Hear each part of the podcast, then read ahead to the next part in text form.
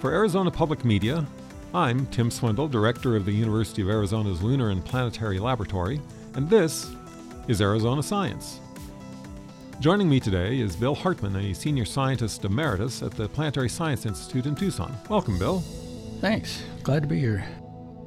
I'd like to talk about how you came up with the idea that the moon formed as a result of a giant impact on the Earth, an idea that is now the leading theory for the origin of the moon. At the time of the Apollo landings fifty years ago, you'd been studying the moon, but did you have a favorite theory among the ones that were around? No, I, I didn't, and that pre-Apollo period was important because uh, there were actually three major ideas kicking around. I mean, uh, the first thing to notice is that we knew the moon did not have much of an iron core. You know how big the moon is and how massive it is, so you can figure out its density. And it just, it's mostly rock. And the Earth has a big iron core. So how do you form this thing right next door to the Earth? And the Earth gets all the iron and the moon doesn't get any iron. So there were three ideas. Um, one was that the moon really did form next door and somehow the iron stuff somehow accumulated in the Earth. People had different ideas how that could happen, but it never seemed to work. There was another idea, well, you make the moon far away where there isn't so much iron, and then it gets captured by the Earth. But uh, that didn't really work either. We know that the composition of uh, distant things in the solar system has some marked differences from the Earth, and so it just uh, it's also very hard to capture anything into orbit. So that didn't work.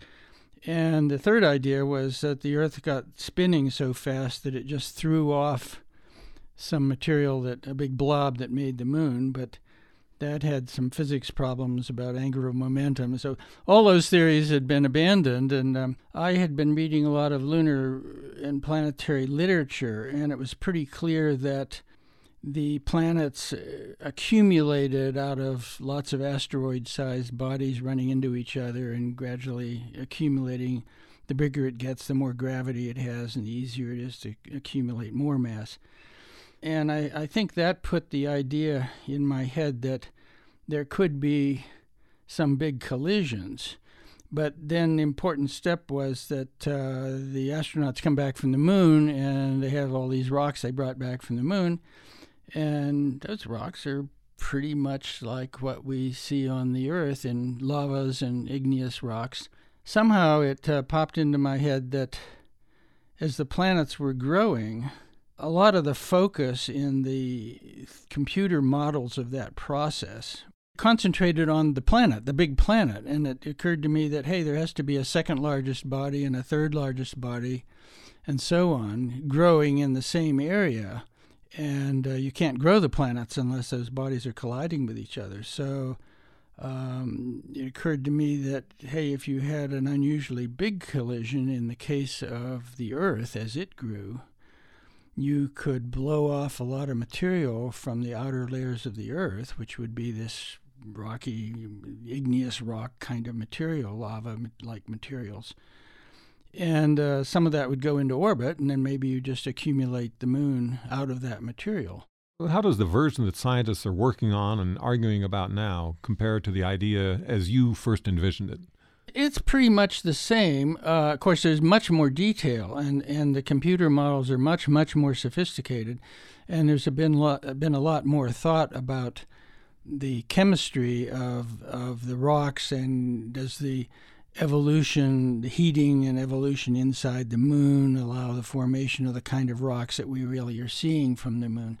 In the meteorite community, the people who study those, the feeling was those probably formed near the Earth, since they have chemistry like the Earth. And so I kept saying, hey, we know that that material existed out there, so if there was a large body that that was the parent body of that those meteorites that are falling on the Earth today, uh, a, a body like that could have hit the Earth. It would have been near the Earth in the first place, and so it makes perfect sense.